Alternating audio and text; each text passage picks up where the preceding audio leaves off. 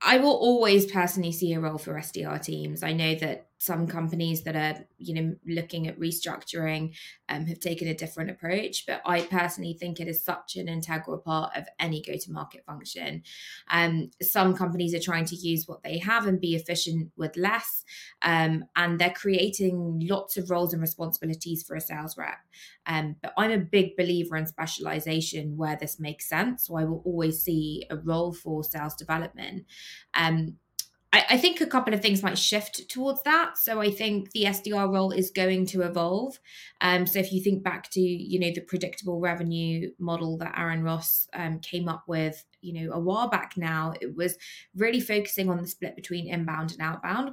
And we've heard how, as an example, Reachdesk have now created an SDR channel role so I think we'll see new avenues for SDRs to evolve as go to market channels broaden.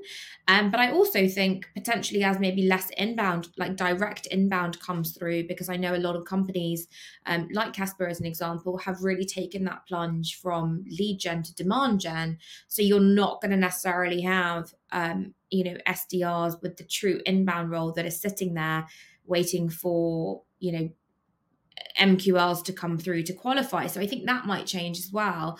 Um, I think SDRs are also looking beyond the AE role, um, which I know has you know been the most popular route post sales development. Um, but I'm seeing a lot more sales development reps go into customer success, which I think is is a great transition. Um, and I think lastly, one thing I see happening is potentially SDRs being in in the SDR role longer. And um, we just talked about how responsibilities may, might start to expand from just booking a meeting to actually conducting some of that discovery themselves. Um, and that way, I think they would actually gain much more exposure to parts of the AE role um, earlier on and maybe stay in that role for longer and then you know you, you might start to see those those career paths and those transition plans evolve as well